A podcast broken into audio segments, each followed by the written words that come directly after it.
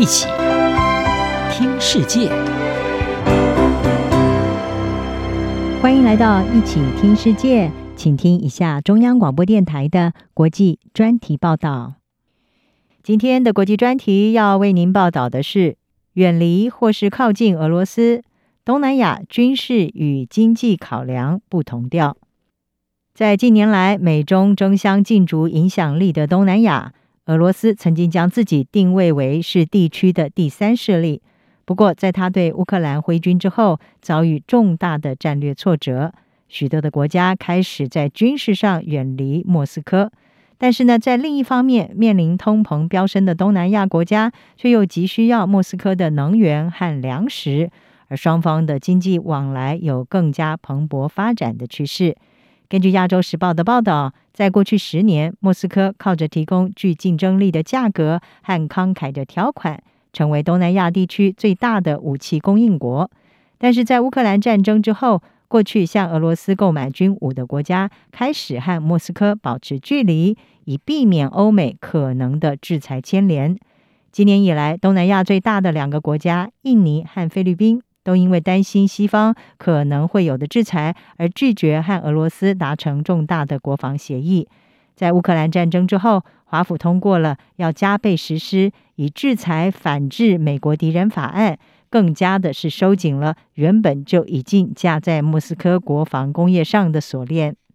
以菲律宾来说，乌克兰战争迫使菲律宾这些国家重新的考虑和莫斯科的双边关系。今年稍早，曾经将俄罗斯总统普廷称为是英雄的菲律宾前总统杜特地，他就公开的谴责说，入侵乌克兰是对一个主权国家的侵略。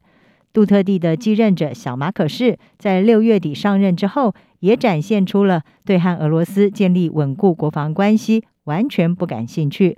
菲律宾的国防部在八月的时候宣布，取消了和俄罗斯签订的 二点四亿美元的一项军购案。而在菲律宾宣布这项决定的几个月前，印尼也取消了和俄罗斯价值有数十亿美元的战机订单。印尼和菲律宾都在取消俄国的订单之后呢，就转向西方的供应商。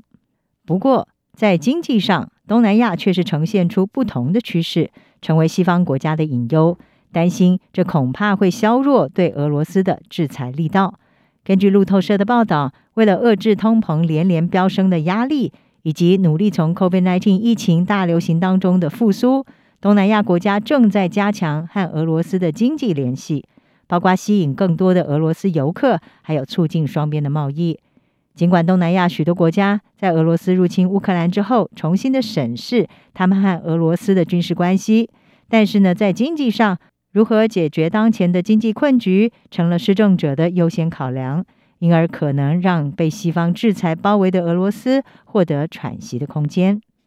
例如，在仰赖旅游业的泰国，今年的一月到二月，莫斯科入侵乌克兰之前，俄罗斯的游客人次是高居泰国外国旅客第一。随着北京持续的对疫情实施动态清零措施，俄罗斯旅客是成为东南亚疫后旅游复苏的最大来源之一。泰国方面已经表示，俄罗斯航空公司直飞俄国的游客热门地点普吉岛的定期航班会在十月底恢复。在乌克兰战争之后，这条路线就已经被暂停了。而泰国旅游局非常的看好，这可以有利于泰国的旅游业复苏。在此同时，欧盟则是正在收紧俄罗斯旅游签证的规定。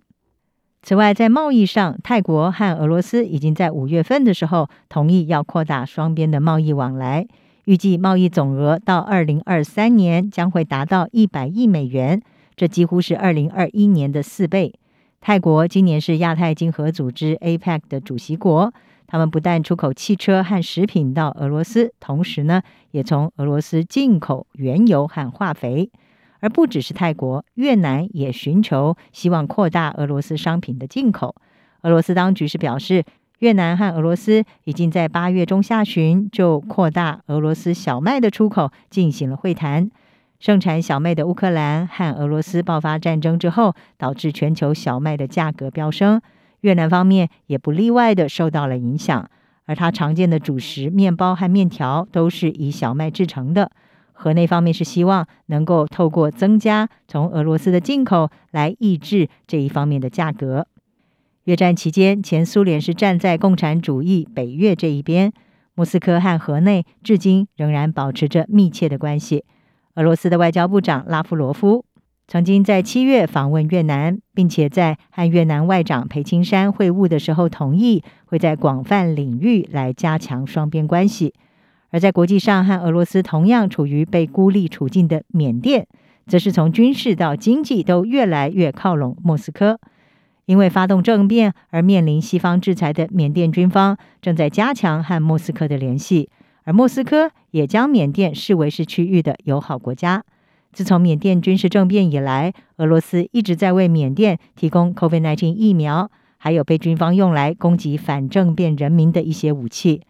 缅甸军政府的领导人敏昂莱，他去年二月发动政变夺权上台以来，已经三度的造访俄罗斯，最近的一次是九月七号，出席在俄罗斯远东城市海参崴举行的东方经济论坛。而他此行最大的目的，就是要进一步的加强缅俄双边经济和其他领域的合作。